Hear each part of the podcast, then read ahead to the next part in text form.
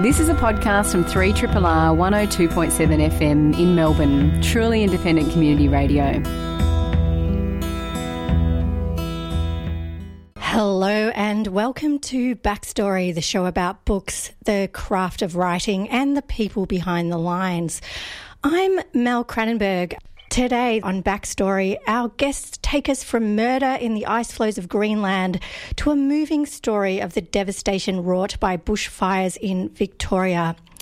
Ella Holcombe, author of the incredibly moving children's book, The House on the Mountain, will join me to talk about her tribute to those who lost homes or lives in the Black Saturday bushfires and how she turned her own family tragedy into a story of renewal. That is later in the hour. But very soon, Mads Peder Nordbo takes us to a chilling crime scene in the heart of the Arctic, set against a backdrop of Danish colonialism in Greenland, Inuit culture, political intrigue, and very dark family secrets. The world developed a huge hunger for Scandinavian noir in the wake of Stieg Larsson's epically popular posthumously published Millennium Trilogy, making its flagship book an eponymous hero the Girl with the Dragon Tattoo household names. And just as Larsson's had investigative journo Mikael Blomkvist at its heart, contemporary crime author Mads Peder Nordbo also sweeps us into his latest book, or his first book in English, I should say, The Girl Without Skin, through the eyes of Danish journalist Matthew Cave. Like many noirish heroes, Cave is racked with grief and guilt. He's cynical and hard bitten. But when what at first seems to be an epic scoop, the discovery of what could be a mummified Viking trapped in the ice in Greenland, instead leads to a very much modern day series of gruesome murders, Cave is forced to confront some increasingly complex political twists and turns. The book touches on some extremely interesting uh, areas Danish colonialism in Greenland, Inuit culture, political intrigue, and some very dark family secrets. Not to mention introducing readers to the indomitable Dupanak, a strong Greenlandic hero who but I can't really give too much away. Mads Peder Nord, uh, Nordbo joins me in the studio now. Mads, welcome to Backstory. Thank you. Thank you very much. And welcome also to Australia. I understand this is your first visit. Yes, it is, and it's so wonderful here. I think um, I think we were discussing a little bit before this, um, before we came on air, about just the, the dramatic difference in climate uh, that you're experiencing coming across to Australia from Greenland, where you live. Yes, I, I, believe it couldn't be more different as it is. It's like being coming from Pluto to Mars or something. As a Greenland is extremely close place, and Denmark is a close place, and we have long winters. And uh, here in Greenland, and uh, in in Australia, it seems it's warm all the time. Yeah, we. I mean, we definitely have cold, but I don't think it's really cold on the on the bone chilling level that you managed to capture in your book. I do really want to talk about the setting of this book because I'm really struggling to think of many books in English that do talk so uh, exactly about Greenland. Um, and I was really interested that the real entry into this book is through uh, through a journalist who's being asked to cover a political debate. Uh, I want you to talk a little bit about that because it immediately does what all the best crime does, which is kind of take you into a crime book where there's the crime and then there's the kind of underlying real big societal crime at the heart. Yes, as for me, when I write, I, I think that uh, the, actual crime is not uh, the main thing for me. It is the human and, and, and the human natures and, and what, what what drives them and what what makes them as they are. So so so so for me, the, the human nature and, and the persons are, more interesting as and the, as the as the crime. Absolutely. Um, the political backdrop to this, though, is uh, really the fact that um, Greenland was, uh, and in, to a certain extent remains in many ways, a Danish colony. Yes. Uh, and that is something that really is, is what kind of is part of the fabric of this book and the fabric of Greenlandish society. Can you talk a bit about how this plays out uh, within the context of your book? Yes, as I can say that Greenland has been a part of Denmark for the last 300 years and uh, as it is now, they have a home government, but uh, they are still a part of Denmark, and, and most of the Greenlandic economy and the military in Greenland are Danish. So, uh, it is a very big issue in Greenland because many Greenlanders still would like to be totally independent from Denmark, and uh, that gives some political unbalance in, in the country and problems between Danish politicians politicians and and the Greenland politicians. And then you feel that in all the society, and naturally that colors the people I would like to talk about your hero, uh, Matthew Cave, which is a great name for a um, for an noirish hero. Um, he kind of he seems, you know, right from the beginning, you get obviously very um, very specific about the the kind of trauma that is really motivating his quite sort of cynical approach to journalism.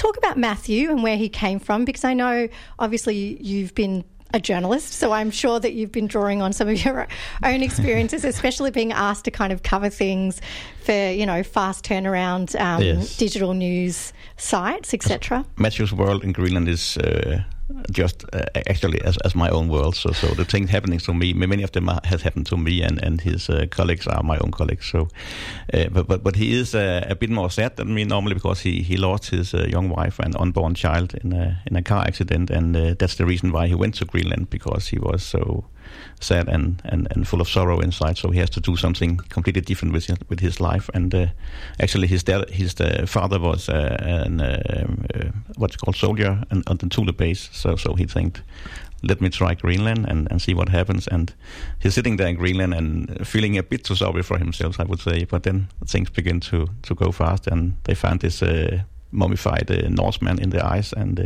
people start dying. And Matthew meets uh, Dupanak, and and suddenly his some kind of energy uh, grows in, in, inside him again. It's really um, it's a really interesting story as well. I sort of found it fascinating that um, that the kind of centerpiece of this at the beginning is the discovery of a supposed Viking uh, from an original settlement uh, before the Danish colonization. Yes. There's something kind of dark about that as well. Why did you choose that as your way into the story? Oh, I always loved the, the, the, the this, this Viking uh, period of in, in Denmark and Norway and uh, and, and Scandinavians were in Greenland uh, for more than 400 years, uh, from year 1000 and to 1450. Uh, and it was a very interesting uh, time, and we don't know much about the Scandinavians living there, but they were just like uh, the Icelanders, and then they suddenly disappeared from from Greenland. And there is something mysterious about the, the, Scandinavians disappearing from Greenland. So it's a literal cold case in that instance. Yes, it well. is. It is. But very quickly, the uh, the action kind of moves into this uh, much more modern day murder mystery, uh, and we're introduced to Dupanak, who I think uh, many will pronounce as Tupanak because yes. of the, the, spelling of of her name in the book. Talk about this character because really, um, th- she was just it for me. I, I was so won by by her um, by this character and you know where she was going. Can you talk about her? A very a strong young woman. She has she has had a, a very hard childhood uh, uh, with abuse and, and, and rape, and uh, that uh, destroys people. But and she has been to prison for many years uh, for killing her her father. Uh, and and when we meet her in the book, she has just been released actually for a couple of weeks ago. So so she has been imprisoned most of her life but she's a very strong character, and uh, actually I built her upon uh, three of my own uh, friends in Greenland who has had a similarity backgrounds as her. So, so she's kind of a, a puzzle of three of my own friends, uh, and. Uh, I, am quite sure that she's the one in the book that I, I like the most, the person I like the most myself in the book, because uh, it, it was actually for her, for, for their sake, I wrote the book. Uh, if you've just joined us, you're listening to Backstory on 3 Triple R. I'm Mel Cranenberg, and I'm joined in the studio today by Mads Peder Nordbo, the author of The Girl Without Skin, uh, which is out now through Text Publishing, uh, an incredible Scandinavian crime book, uh, but one that really does I think, uh, kind of carry on the legacy of Stieg Larsson in the sense of having a journalist at the heart and really some of these wider political um, and human issues. Uh, I do. Um, I don't want to leave uh, Dupanak because I'm really. Um, I, I, and I also don't want to give away any of this plot, but there was a part of me that's hoping that this book um, is going to lead to a few more books, and that perhaps we may see someone like her or or her, and maybe come into things through that perspective. Um, this this was a single perspective book um, throughout uh, most of it. Um, really we were coming through the eyes of the journalist. Was that a deliberate technique you used to kind of, you know, build up that sense of what it's like to sort of look in on other people's lives?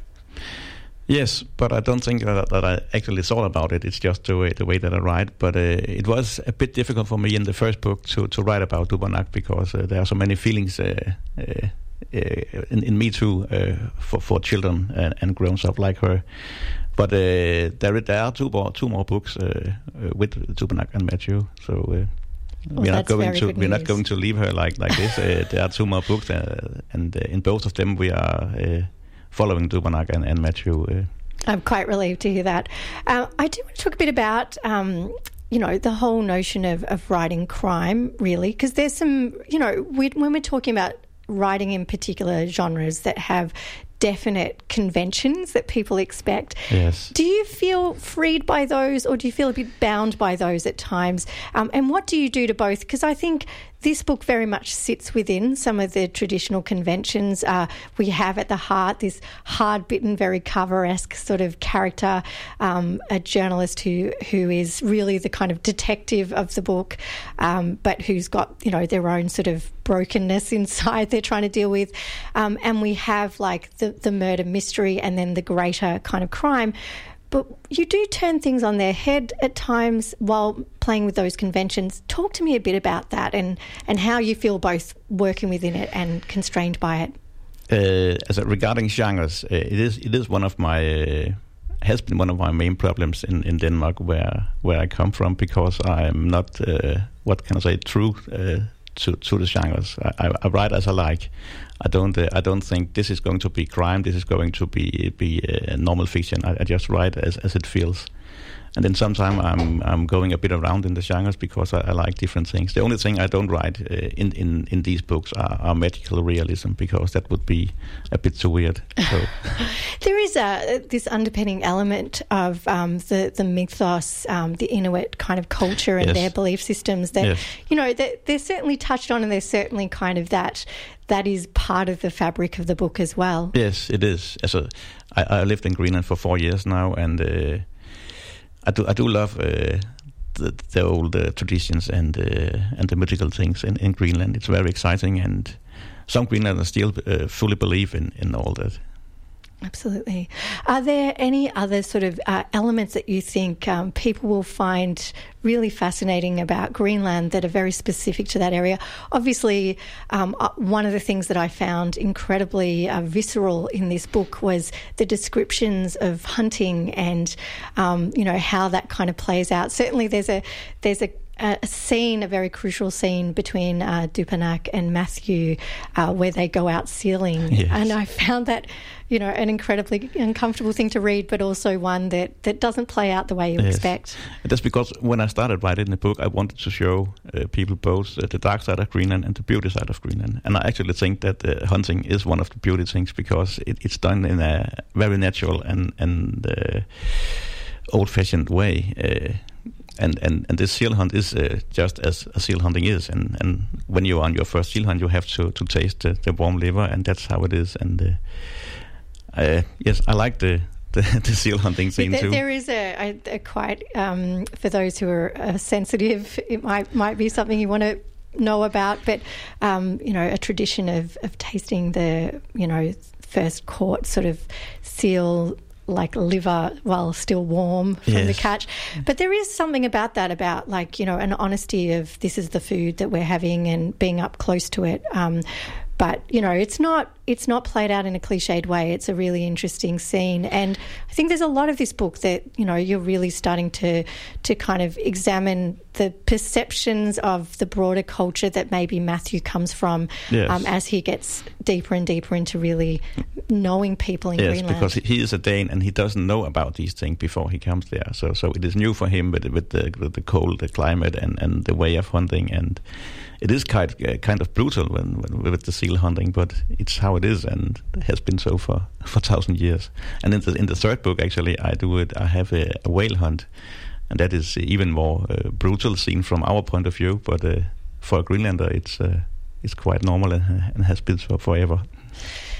These, um, this book is a, a really uh, interesting insight into uh, into some of Greenland life and culture, but it's also a cracking crime book in many ways for those who do enjoy that. Um, you keep it clopping along um, with yes. a fast pace, and and there's a lot of uh, human interest and connection here uh, as well. Um, Mads, when are we likely to see the uh, follow up to this book for those who have already gotten their hands on it and are keen to find out where these characters go next? I believe before Christmas. Uh, great. in, in English. that, that's good to know. Um, well, Mads, I wish you uh, the best on the rest of your tour. Thank I believe you. are still headed to Adelaide, is that right? Yes, Adelaide and then uh, Sydney. That's great. It's, a, it's quite the whirlwind tour of Australia. Uh, well, Mads Peder Nordbo, thank you so much for joining me on Backstory today. Thank you. That was Mads, Mads Peder Nordbo, the author of The Girl Without Skin, uh, his first book in English, but the first of many, it seems. There's going to be another two coming out um, by Christmas one and the other, who knows? Uh, stay tuned for that. Um, coming up next, we are going to have uh, something from a very different climate, something much closer to home. Uh, Ella Holcombe is going to be joining me in the studio to talk about her extremely moving children's book, The House on the Mountain uh, talking about some of the issues around those who lost their homes during the Black Saturday bushfires in a way that's accessible to children.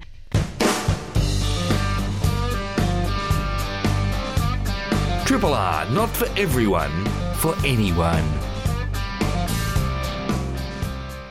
Now, no one can forget the devastation wrought by the Black Saturday bushfires. 173 people were killed, many more lost their homes. Ella Holcombe was one of those affected and on an extremely personal level. But she and illustrator David Cox have turned her family's experience into a really beautiful children's book. The House on the Mountain is really stunning, honest, heartbreaking, but ultimately offers a sense of peace and renewal. Joining me to talk about her lovely book is Ella Holcombe. Ella, welcome to Backstory. Thanks, Mel. Thanks for having me. Uh, I have to say, I, I, was incredibly moved by this book, and I think in all the right ways.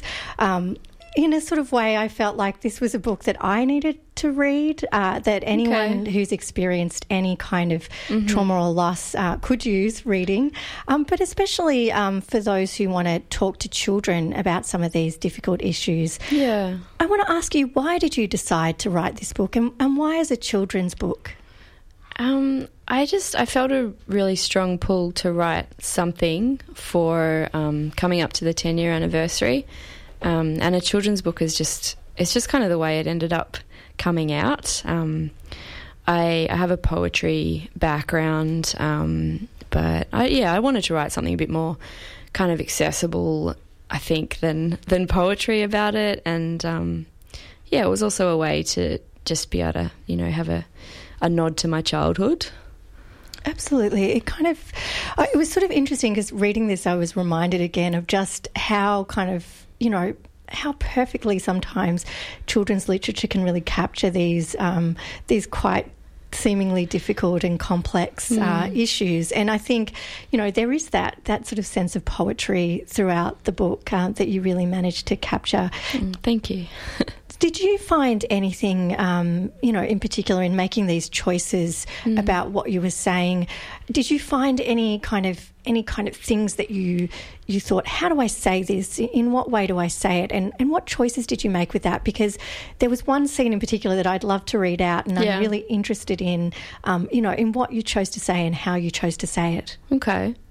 Um, Will you read the scene? Or? Yeah, absolutely. I, I, might read this because okay. one of the things that, that's at the heart of this book, and just to sort of give people a little bit of background, uh, this book was is written about a, a, family who live in, I believe it's Kinglake, mm-hmm. um, and they live, you know, in a this really wonderful sort of bush setting. Um, but you know, the the house burns down, and uh, they are forced to sort of live with a, a, family member and deal with the aftermath of that. And things at school change for the yeah. kids. Yeah. And um, it's seen through the perspective of, of one of the children. And she reflects um, about, you know, the people who I'll read out the sections.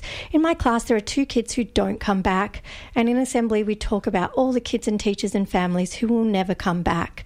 There are photos of them in the hallways, surrounded by flowers and teddy bears. Sometimes I get tired of seeing their faces, and I just want to forget. In class, I sit with my pen not quite touching the paper, frozen.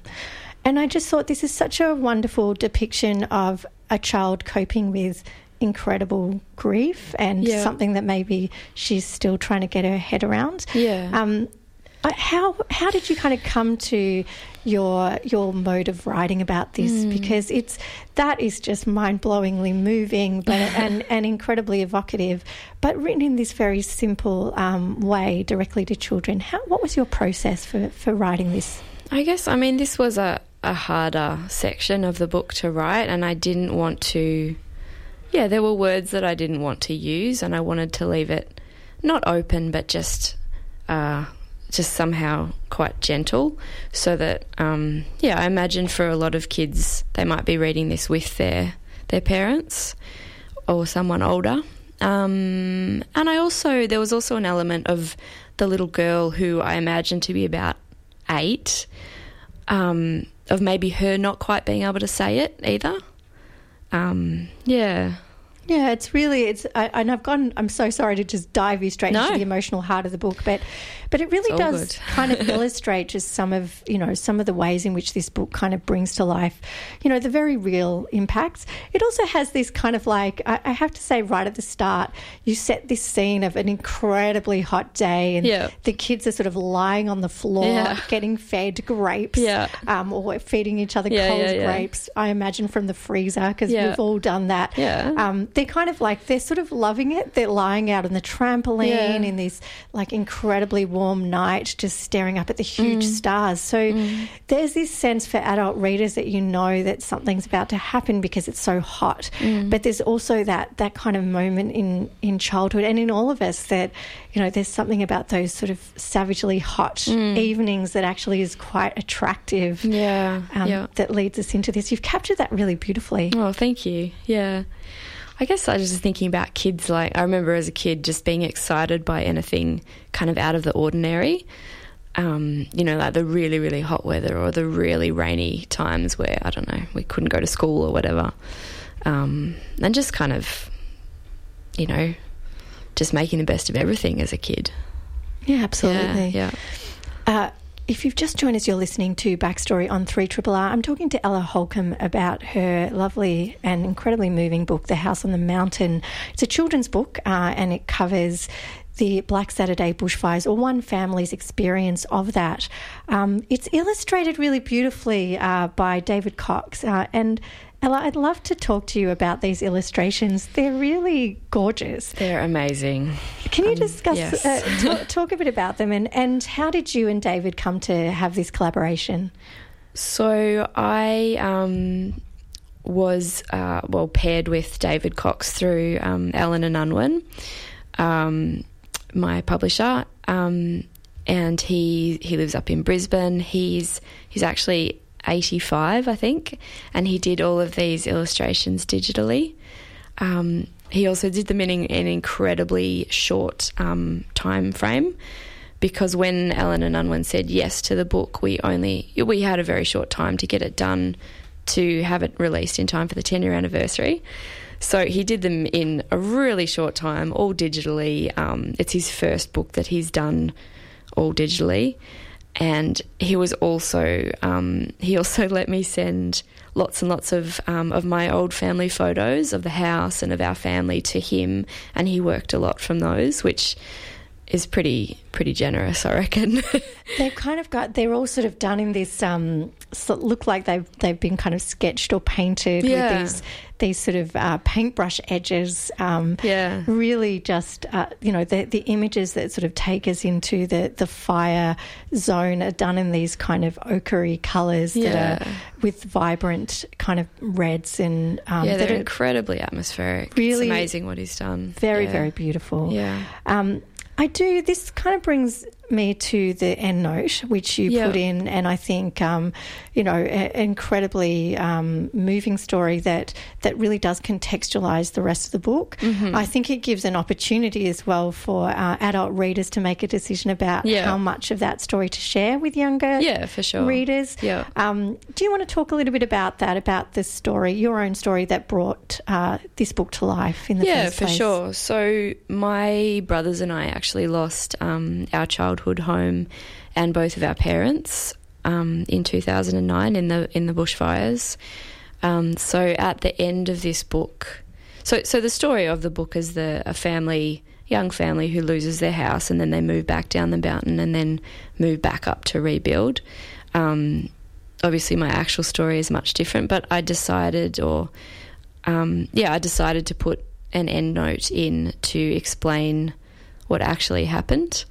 Um, and I'm really happy that we did do this, partly because it would, it just would somehow feel, would have felt dishonest to not include that, I think. Um, Yeah, Yeah. I, I think, look, it's really.